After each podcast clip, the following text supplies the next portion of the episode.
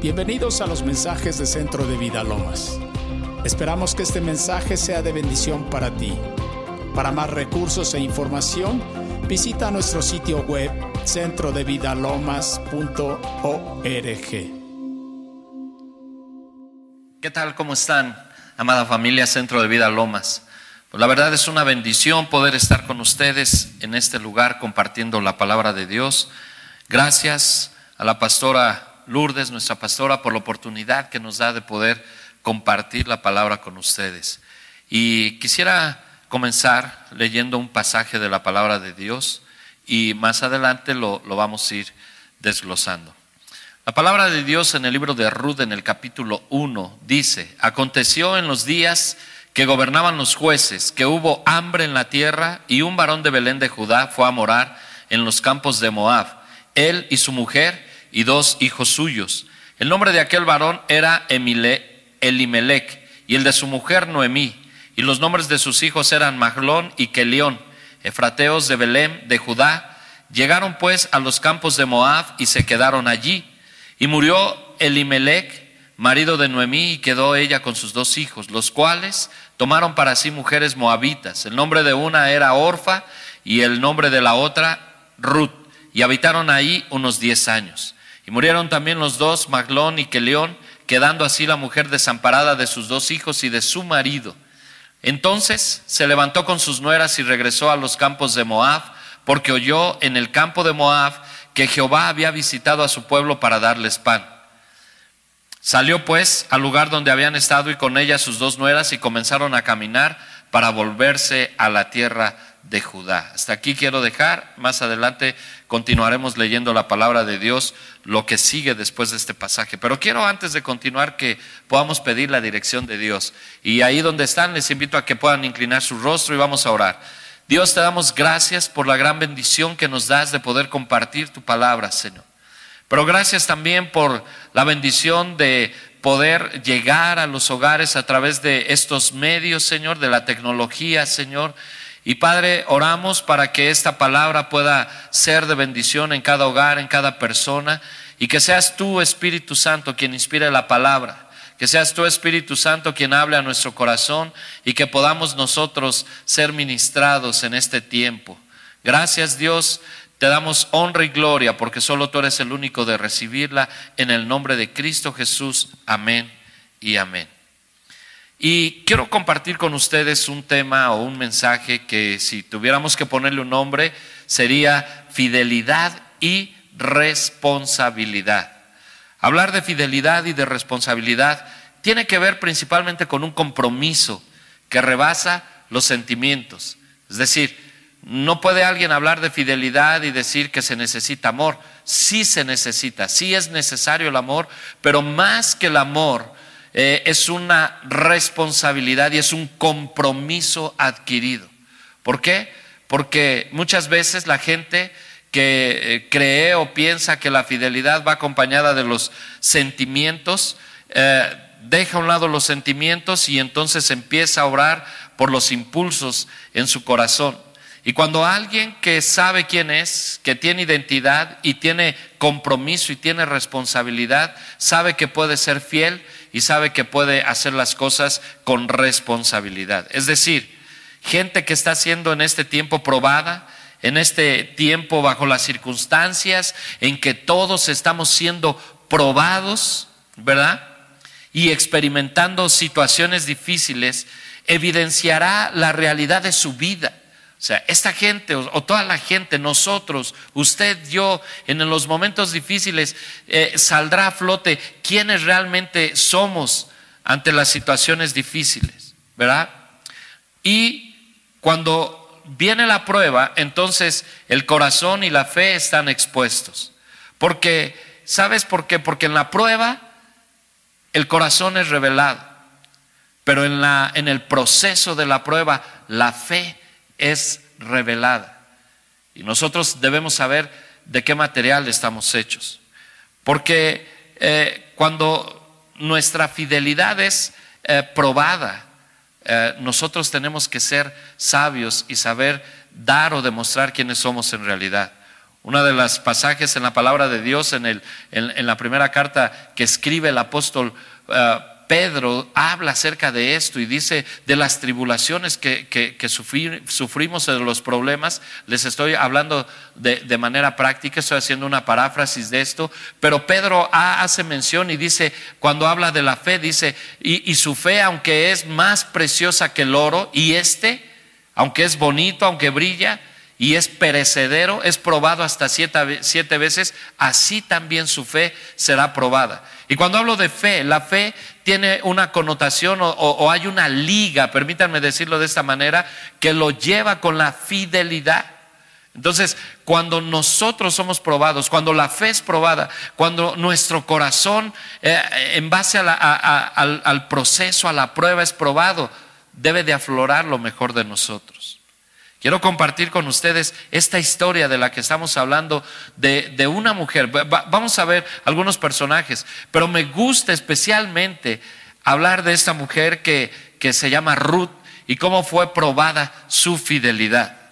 Dice la Biblia en el libro de Ruth, aconteció en los días en que gobernaban los jueces, no había reyes todavía, no había, eh, por lo menos en el pueblo de Dios, no había todavía, no existía la realeza. El pueblo era gobernado por jueces. Y dice, cuando gobernaban los jueces, que hubo hambre en la tierra. Y cuando dice hubo hambre en la tierra, está hablando de que el pueblo estaba viviendo una situación difícil, estaban experimentando una tragedia, estaban viviendo una calamidad que les había llegado como pueblo. Y dice, hubo hambre en la tierra y un varón de Belén de Judá fue a morar en los campos de Moab, él y su mujer y dos hijos suyos. Está hablando de este hombre, vivía en Belén, era judío, tenía un sentido de pertenencia con esa nación, pero cuando llegó ah, el, el, tiempo de la prueba, dice la palabra de Dios que, que, que Elimelech salió de su pueblo y fue a buscar para, eh, para tener el sustento de su familia, para suplir la necesidad material. Y quizás, no voy a hacer un juicio, pero quizás podemos decir, se estaba olvidando de lo más importante que era poder guardar su fe y tener su relación con Dios. ¿Qué sucedió con, con él? Dice que se fue con, con sus hijos y, y, y, Noemí, los nombres de sus hijos eran Maglón y Keleón, y dice que ellos eran originarios de Belén de Judá. Y llegaron pues a los campos de Moab y se quedaron ahí.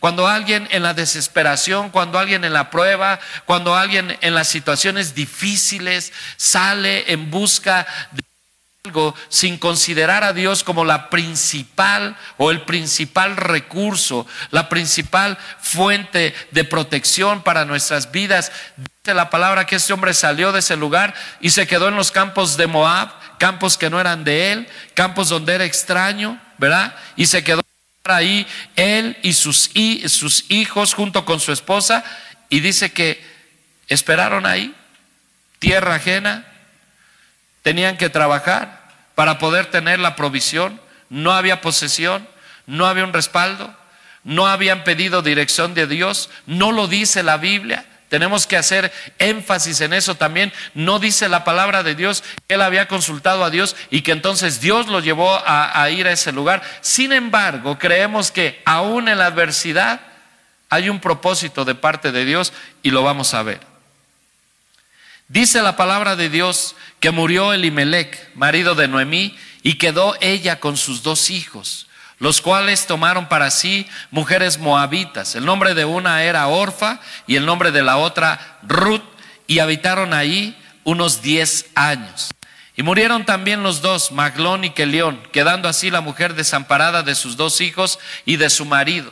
Y cuando habla de esto, hace referencia de esta mujer, Noemí, una mujer judía, que cuando se encuentra sin familia, porque donde Dios los había llevado, donde Dios no los había dirigido, donde no los había puesto. Sin embargo, ella se sintió sola, porque déjame decirte algo, que Noemí había quedado viuda, y no solo eso, sino también había perdido a sus hijos, y ella como mujer judía no podía permanecer en una tierra que era ajena, no tenían posesión, no, no, no tenían parentela, ya, ya había terminado todo. Lo único que tenía era a, sus dos nueras.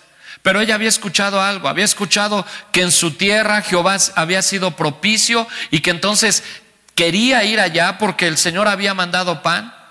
Y quizás ella pensó, tengo que regresar a la tierra de donde nunca había de haber salido. Pero miren lo que dice la palabra de Dios. Dice que entonces se levantó con sus nueras y regresó de los campos de Moab porque oyó, dice ahí, en el campo de Moab que Jehová había visitado a su pueblo para darles pan. Salió pues del lugar donde había estado y con ella sus dos nueras y comenzaron a caminar para volverse a la tierra de Judá. Y Noemí dijo a sus dos nueras, andad, volveos cada una a la casa de su madre.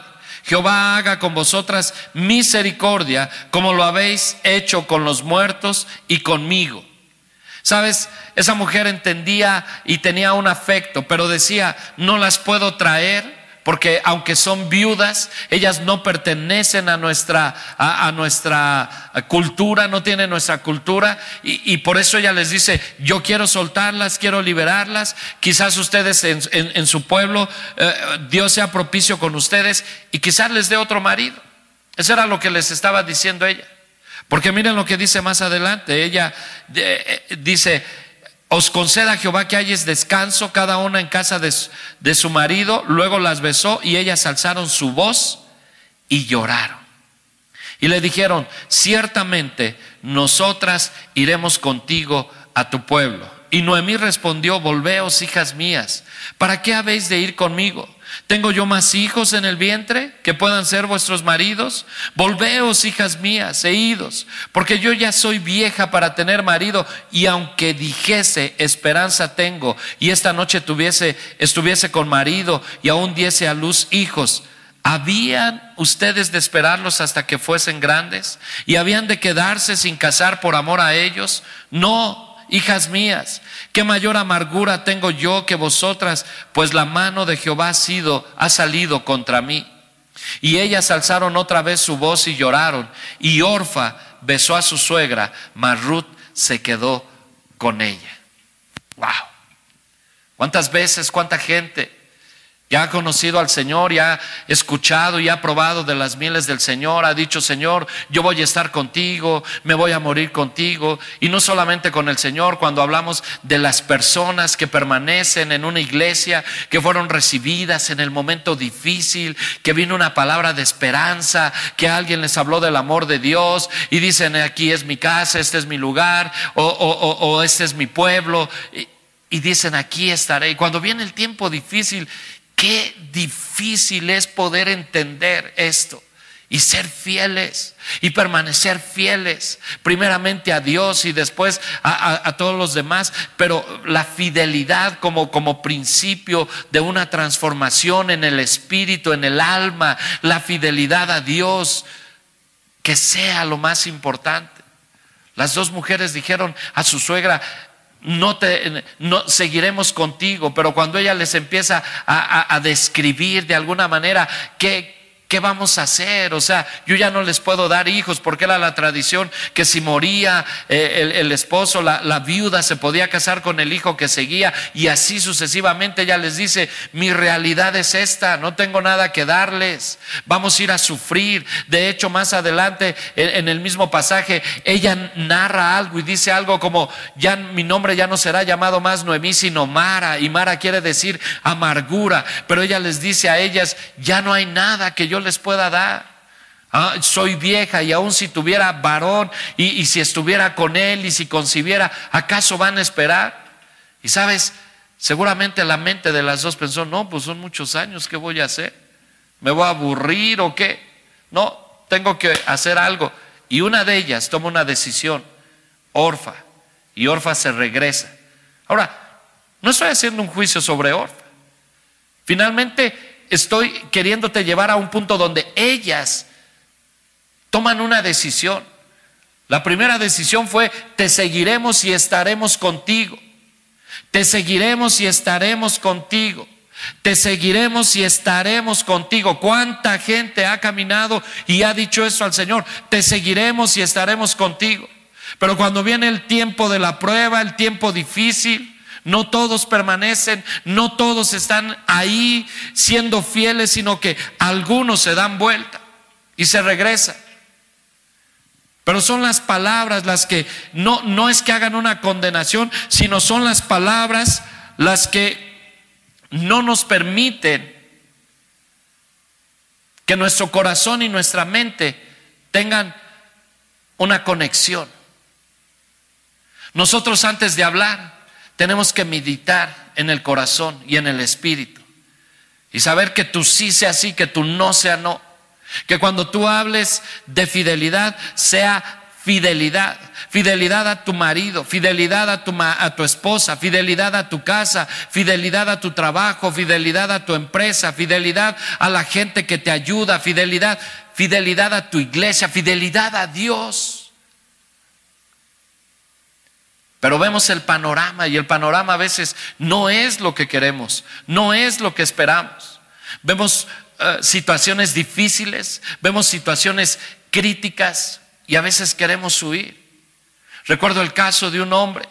Llegaron, estábamos en una iglesia y, llegaron dos familias coincidentemente ahí a la iglesia en el mismo tiempo. Y entonces eh, los dos venían bajo una situación difícil. Uno había perdido el negocio, otro había sido despedido. Pero aquel que, que, había sido despedido dijo, bueno, pues eh, he metido solicitudes y confío en Dios y sé que Dios me va a bendecir y sé que Dios me va a ayudar. Y, al tiempo él eh, tiene un trabajo y empieza a trabajar y, y lo ascienden, pero el que tenía el negocio no se puede levantar, quiere mm, seguir sobre el negocio, no consultaba a Dios. Y un día se fue de la iglesia y yo lo busqué y, le dije, ¿qué pasó? Porque sus hijas estaban con nosotros en el grupo de jóvenes y él me dijo, es que no sé qué pasa con Dios. Le dije, ¿por qué? Dice, porque yo recuerdo que él llegó igual que yo y él ahora está bendecido. Y a mí Dios me ha abandonado y me ha dejado. ¿Y sabes qué? Creo que me iba mejor cuando no conocía a Dios. Yo le dije, wow. Le dije, ¿y ahora que te has alejado de Dios y que te has enojado con Dios y que has regresado a lo que hacías, ya te va mejor. Me dice, no.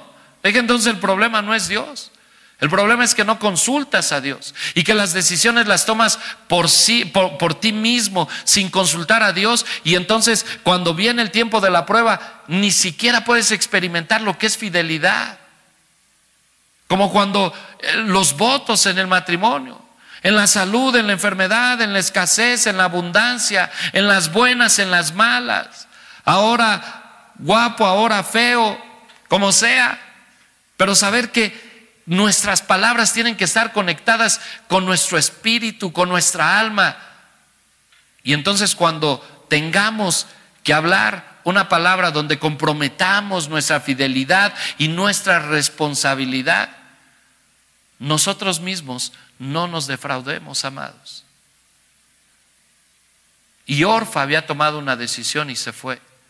Pero me sorprende y me gusta la actitud que toma Ruth. Y Ruth, Noemí le dice a Ruth,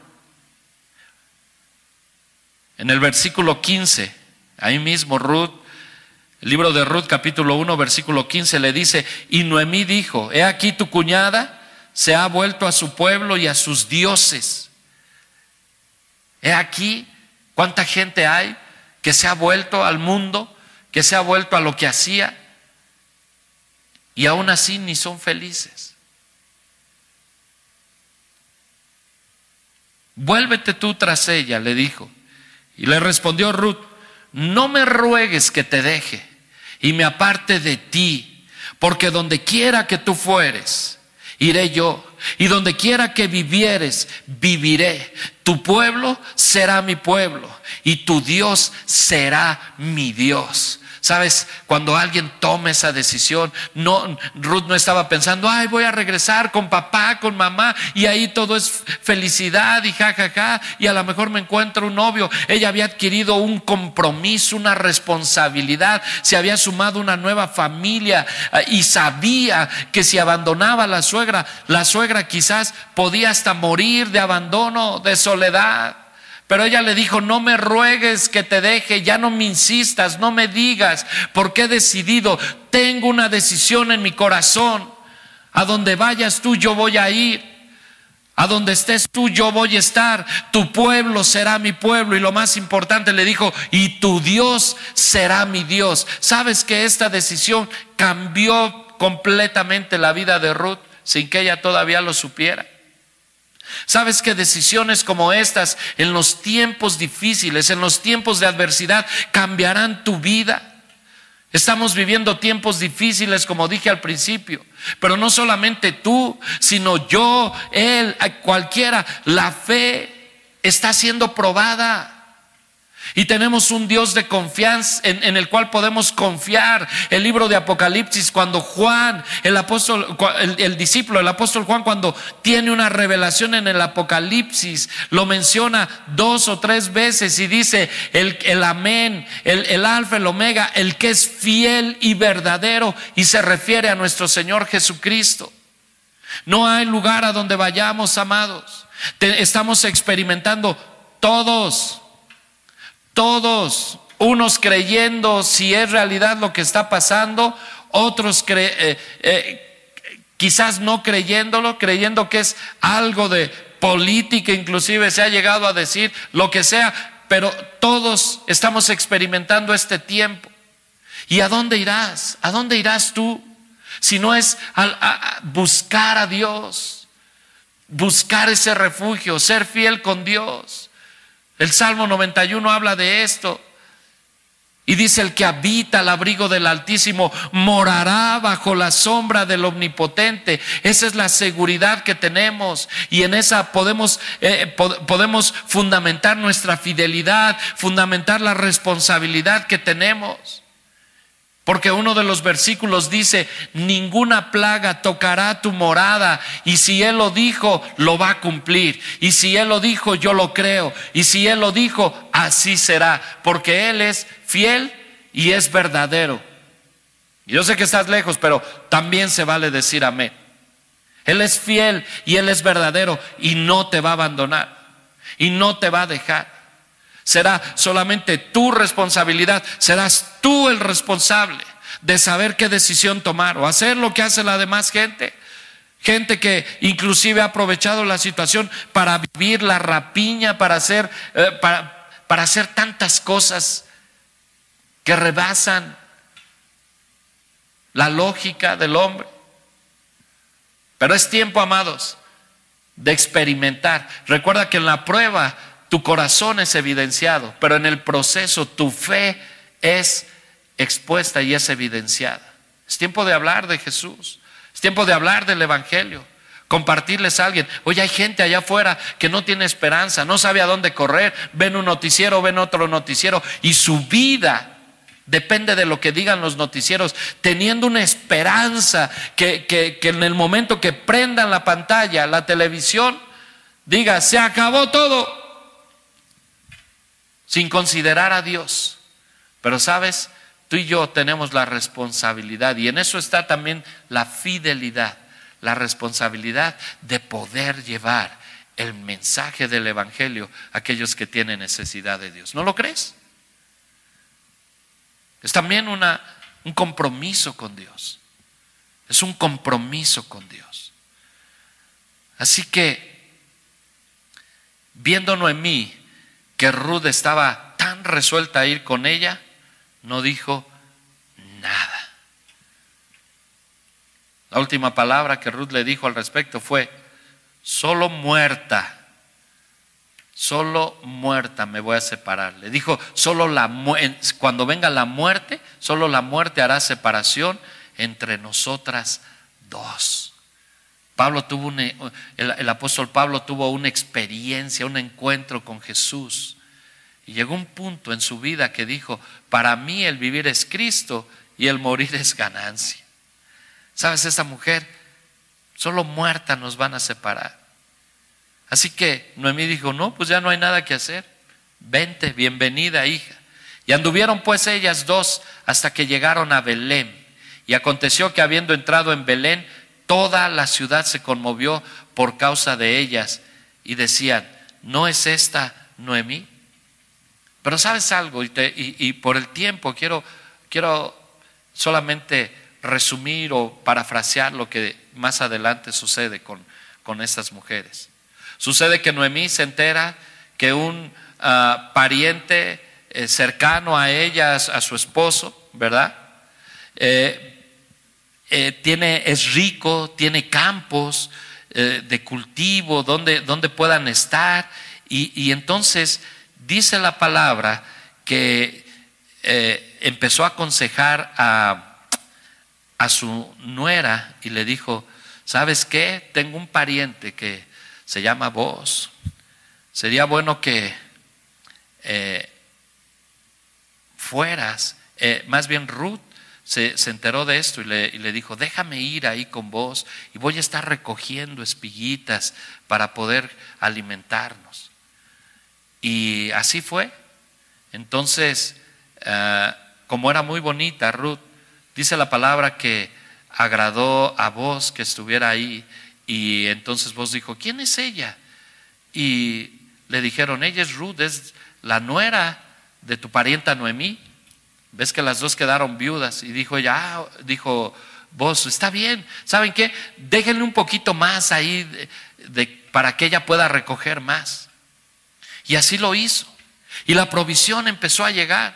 Ellas habían llegado sin nada, venían de una tierra desolada, de una tierra donde no tenían ya lugar ellas, pero llegaron a una tierra donde Dios empezaba a tener cuidado de ellos. Yo te digo algo, Dios ha empezado a tener cuidado de ti en este tiempo tan difícil.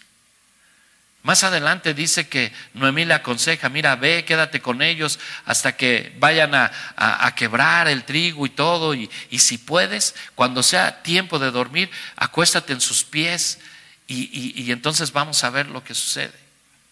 Y así fue, y le agradó a vos, pero había otro pariente antes que vos, sin embargo, eh, vos fue astuto y, fue, él quería reclamar el derecho de poder llegarse a, Ruth. Y le dijo al otro pariente, oye pariente, fíjate que hay una mujer que era pues esposa de los eh, sobrinos de, los hijos de Elimelech. Eh, y bueno, pues no sé, por derecho te corresponde a ti desposarla. ¿Cómo ves? Y, ah, pero es moabita. Le estaba diciendo, híjoles, es extranjera. Le estaba metiendo ahí como que una zancadilla. Y el pariente dijo, no, no, no, yo no quiero nada. Si quieres tú, hazlo. Y convinieron así y entonces vos desposó a Ruth. Y te digo algo, por la fidelidad de Ruth a Noemí, en la genealogía de Jesús está ligado vos a esta genealogía. Qué impresionante, ¿no? Fidelidad y responsabilidad. Ella no, ni, siquiera creo que lo pensó dos veces, sino que en su corazón había estado seguro, había la seguridad de que la fidelidad a su suegra, por el amor que le tuvo a su esposo, la iban a llevar a, a, poder ser responsable con ella, ayudarle, a no dejarla sola, porque ella era más joven. Pero se llevó el premio mayor, porque cuando hizo esto, hasta el día de hoy el nombre de Ruth sigue siendo mencionado junto con vos en la genealogía de Jesús. ¿Sabías esto? Es impresionante. Sin embargo, el nombre de Orfa solamente hace referencia a que fue esposa de uno de los hijos de Noemí. O yo quiero decirte algo. Es un tiempo especial para que tú medites en tu vida aún en los tiempos difíciles, en los tiempos de situaciones como nunca lo habíamos vivido, por lo menos en la época moderna, como nunca lo habíamos vivido, un tiempo como este, tú y yo podamos reflexionar y decirle a Dios, aquí estoy Señor, y quiero ser fiel, y quiero ser responsable, y quiero ser fiel con, mi familia, quiero ser fiel con mis amigos, quiero ser responsable con lo que nos dicte el gobierno ahorita de guardarnos, pero también quiero ser responsable con mi iglesia, seguir participando, aunque sea a través de todos estos medios y de esta manera, pero que, que, que sepan que en mí hay fidelidad y hay responsabilidad. Amados, la fidelidad hace muchas cosas. Sabes que la fidelidad de Jesús al Padre, y lo acabamos de pasar hace unas semanas, nos llevó a recordar ese sacrificio en la cruz del Calvario. nos llevó a recordar que Él venció a la muerte. Nos llevó a recordar que con esas victorias el pecado no tiene poder sobre nuestras vidas si nos mantenemos en fidelidad con Él, con Dios, con su palabra, con el Espíritu Santo. Nos llevó a recordar que ahora tenemos vida eterna, pero es por la fidelidad. Así lo dice Filipenses 2, habla que Jesús dice que siendo Dios no se aferró a eso como, como, o no tomó eso como cosa que aferrarse, sino que se despojó a sí mismo y se hizo hombre, se hizo siervo semejante a los hombres. Y dice que se mantuvo en la tierra así, dice siendo fiel, habla de eso, siendo fiel, siendo obediente, siendo fiel hasta la muerte y muerte de cruz. Y lo hizo por amor a ti y por amor a mí. Porque él entendía que los principios valen más que los sentimientos. Y él tenía un principio puesto en su corazón, ser fiel a Dios y ser fiel a ti. Y termino con esto. Hay un pasaje que impacta mi vida también. Y está en el libro de Juan, en el Evangelio, perdón, de Lucas, en el capítulo 14 versículo 15. Y habla de la parábola de la gran cena. Y dice, oyendo esto, uno de los que estaban sentados con él a la mesa le dijo, bienaventurados el que coma pan en el reino de Dios. Entonces Jesús le dijo, un hombre hizo una gran cena y convidó a muchos. Y a la hora de la cena envió a su siervo a decir a los convidados, venid, que ya todo está preparado. Y todos a una comenzaron a excusarse. Sabes, la gente que no es fiel busca excusas para no poder atender el llamado de Dios. La gente que tiene problemas con la responsabilidad y con la fidelidad siempre encontrará excusas para no poder atender el llamado de Dios. El primero dijo, he comprado una hacienda y necesito ir a verlo te ruego que me excuses. Otro dijo, he comprado cinco yuntas de bueyes y voy a probarlos. Te ruego que me excuses. Y otro dijo, acabo de casarme y por lo tanto no puedo ir.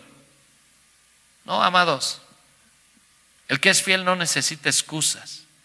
El que es fiel es fiel en el tiempo bueno y en el tiempo de la adversidad. En el tiempo de la, abundancia como en el tiempo de la escasez. El que es fiel en cualquier momento está dispuesto a compartir la palabra de Dios, el mensaje de salvación. Y dice, vuelto el siervo hizo saber estas cosas a su señor.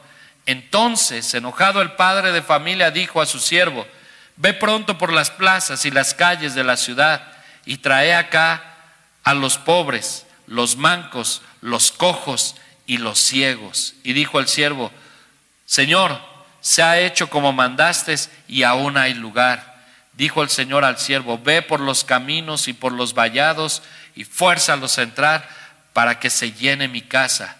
Porque os digo que ninguno de aquellos hombres que fueron convidados gustará mi cena. Y quiero, como dije, terminar esto diciendo esto. Hemos sido convidados pero muchos son los llamados y pocos son los escogidos. La fidelidad, la responsabilidad, el compromiso nos hace o nos va a hacer poder sentarnos a la mesa con el Señor.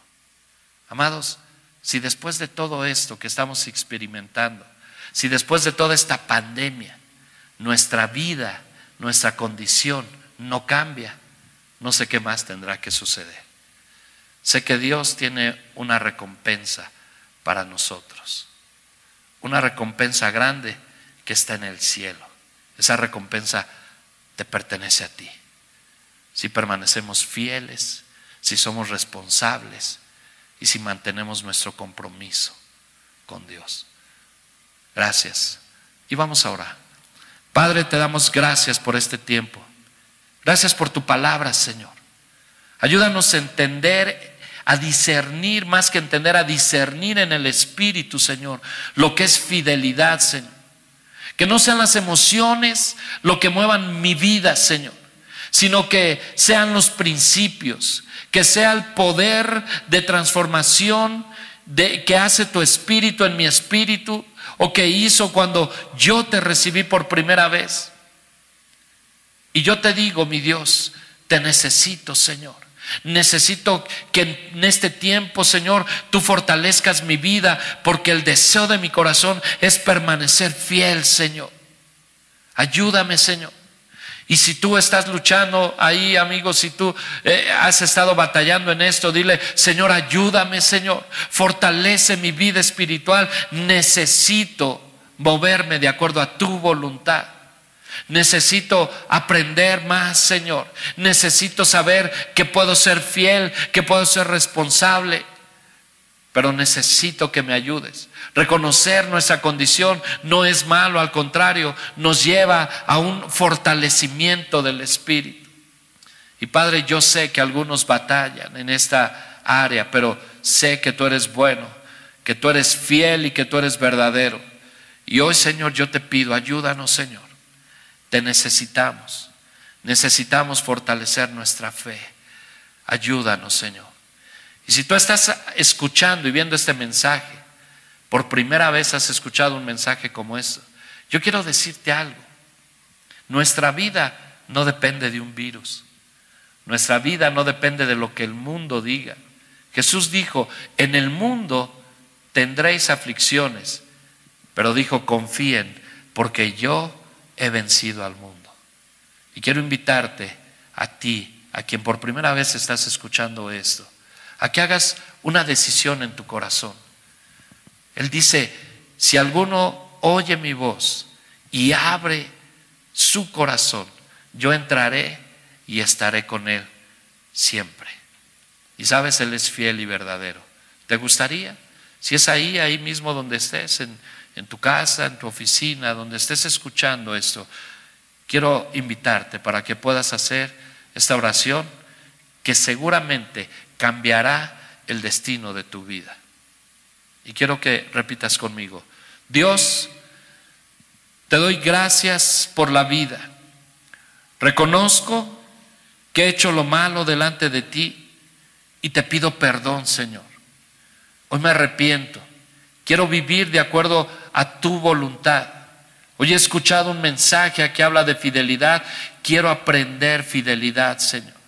Quiero aprender a confiar plenamente en ti, Señor. He escuchado que tú eres fiel, que eres verdadero, pero te necesito, Señor. Por eso hoy, Señor, abro la puerta en mi corazón y te digo, ven y vive en mi corazón. Y ayúdame a vivir de la manera que tú quieras. Gracias, Señor, por este tiempo. Gracias, Espíritu Santo, y gracias, Jesús, por lo que haces y harás en mi vida. En el nombre de Jesús lo pido. Amén. Gracias, amados. Que Dios les bendiga. Que el Señor les guarde. Invita a Jesús a tu vida. Pídele que sea tu Señor y Salvador. Te invito que en voz alta repitas esta sencilla oración con todo tu corazón. Padre Celestial, te necesito y te doy gracias por tu amor hacia mí. Gracias por enviar a tu Hijo Jesucristo a morir en la cruz para salvarme y perdonar mis pecados. Reconozco que he sido pecador y que cada uno de mis pecados han sido una ofensa a tu persona, un acto de rebeldía y desobediencia hacia ti. Me arrepiento de todos ellos y te pido que me limpies con la sangre de Cristo. Hoy me vuelvo a ti de todo corazón. Te pido que entres a mi vida y me hagas tu Hijo. Señor Jesús, hoy te entrego mi vida y te acepto como mi Señor y mi Salvador, creyendo que Dios te resucitó de los muertos para darme la vida eterna Señor, dame una nueva vida y envía al Espíritu Santo a morar dentro de mí para conocerte, amarte y servirte. Te doy gracias en el nombre de Jesús. Amén. Para mayor información, te invitamos a visitar nuestro sitio web centrodevidalomas.org.